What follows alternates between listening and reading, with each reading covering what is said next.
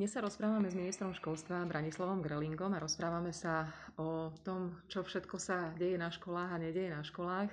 Ja začnem tým, že pred Veľkou nocou sa žiakom začínajú prázdniny, o ktorých tentokrát ani nevedia, že sa začínajú, pretože ich pocítia asi len v tom, že sa budú učiť ešte trošičku menej. Je pravda, že tí žiaci, aj tí učiteľi, aj tí rodičia možno nemajú ani pocit, že sa učia menej, pretože naopak učia sa veľa, píšu písomky, sú skúšaní, napriek tomu nebudú celkom hodnotení a, a nebudú ani prepadávať. A ako to s tou redukciou učiva, Braňo, je? Ste vyslovili veľmi veľa vecí. Ja musím povedať, že prázdniny budú mať, lebo dúfam, že sa teda nebudú učiť. Doteraz sa učili, robili rôzne práce, ktoré im zadávali učitelia online alebo cez online hodiny ale, ale teraz by si mohli trošku oddychnúť a ja poviem, že okrem toho, že si oddychnú teda žiaci a študenti, tak dúfam, že si oddychnú aj rodičia, lebo tá záťaž na nich je samozrejme veľká. Vy ste vyslovili veľa vecí, my sme vydali aj usmernenie, že by sa nemalo známkovať tak, ako, je, ako poznáme to známkovanie číselne počas toho obdobia mimoriadného stavu, ktorý momentálne zažívame. Myslím si, že by to bolo hodnotenie aj na základe toho, že v akej situácii rodina žije, aké má pripojenie, ako môže používať online veci. Možno je to hodnotenie rodičov, lebo rodičia určite pomáhajú. Tak sme to trošku preklopili na toto obdobie, že by to malo byť hodnotenie slovné, že by to malo byť také ocenenie všetkých a zváženie všetkých tých situácií alebo tých drobností, ktoré sa týkajú ohľadom vzdelávania. Samozrejme, že tie koncoročné známky sú buď normálne známky, pretože predsa len 7 mesiacov sme mali tu prezenčné vzdelávanie, alebo to môže byť slovné hodnotenie, alebo to môže byť napríklad pri takej telesnej výchove alebo výtvarnej výchove iba absolvoval, lebo tam naozaj je veľmi ťažkým spôsobom odsledovať to vzdelávanie. Čo sa týka tých petiek, tak sme veľmi neradi, alebo boli by sme veľmi neradi, aby mladí ľudia dostávali teraz peťky v rámci školstva, pretože znova to môže byť iné rôzne vplyvy, ktoré ovplyvnili celé to hodnotenie. Na druhej strane všetci vieme, že mladí ľudia sú neposlušní, takže keď tých 7 mesiacov sa zle správali v tej škole, naozaj sa neučili, naozaj nemali tie výsledky, tak stále je tam tá možnosť, aby učiteľ dal podnet na komisionálne skúšky a na základe týchto skúšiek sa vyhodnotilo, zvážilo aj celé to obdobie.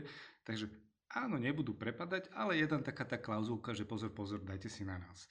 A tá posledná otázka, lebo vy ste v jednej, v jednej otázke povedali toľko podotázok. Pýtala som sa na redukciu učiva a na to, ako sa to potom možno dá dobehnúť. Čo sa týka tej redukcii učiva, tak naozaj pani riaditeľka Hapalová momentálne pripravuje usmernenie pre školy, že akým spôsobom by mohlo prísť k redukcii učiva. Samozrejme, že školy si to už robia samostatne, ale nie všetky, takže im chceme pomôcť čo sa týka aj presunu, presunutia učiva na september. Musíme povedať, že ale v septembri na školách to funguje tak, že sa ako keby preopakovával ten predchádzajúci ročník, takže tam už je to nejako naplánované, aby sme možno vykryli jednotlivé nerovnosti, ktoré by teraz mohli vzniknúť medzi žiakmi. Na druhej strane chceme poskytnúť nejakým spôsobom aj usmernenie, ako by školy mohli fungovať.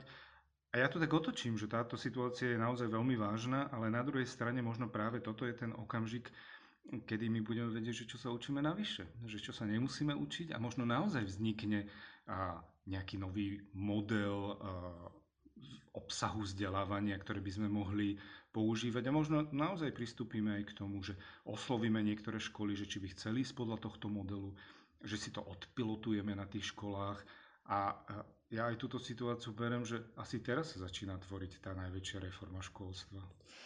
Ja možno poviem z takého rodičovského pohľadu, že doteraz som tie známky detí vnímala naozaj len cez známky, že som si ten školský portál otvárala, keď som potrebovala podpísať známky alebo pozrieť, či deti nenosia nejaké poznámky. A teraz zistujem, čo všetko sa naozaj učia. Naše debaty pri stole večer sa točia okolo učiva, okolo objemov valcov, okolo občianskej náuky, okolo ťažkých tém, ktoré učitelia s deťmi načínajú a sú to aj témy pre rodičov, ktoré občas posúvajú a je to veľmi nová, zaujímavá a veľmi príjemná skúsenosť. Čiže keď hovoríte o tej reforme školstva, tak je to trošku aj taká reforma vzťahov, ktorú sa vám darí týmto docieliť, tak nie úplne chceným spôsobom, ale možno je to tiež jedna z vecí, ktorá keby sa zachovala do budúcna po tejto korona situácii, by nebola úplne na škodu.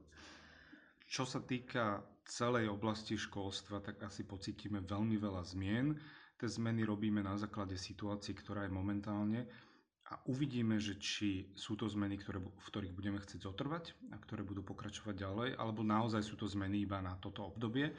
A my už teraz pretvárame mm, školstvo ako také, aj čo sa týka učiva, aj čo sa týka e, komunikácií, čo sa týka spôsobov vzdelávania, čo sa týka redukcie učiva, ktoré som spomínal, a vzťahoch, tak bude to niečo iné. No uvidíme, že čo nás čaká. Všetko. Všetko, ešte som chcel povedať, že všetko, mi berete už mikrofón, viete, že keď ja začnem rozprávať, tak nie je konca. A všet, celé toto obdobie ale my vnímame ako možnosť sa naozaj posunúť tam, e, že kde sme chceli byť, o čom sme stále rozprávali, akým spôsobom sme školstvo vnímali aj v okolitých krajinách. A ja musím povedať, že napríklad aj Česká republika sa bude teraz inšpirovať podľa nás a podľa e, usmernení, ktoré sme vydávali.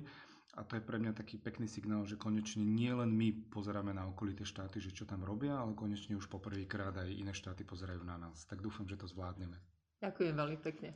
Ďakujem.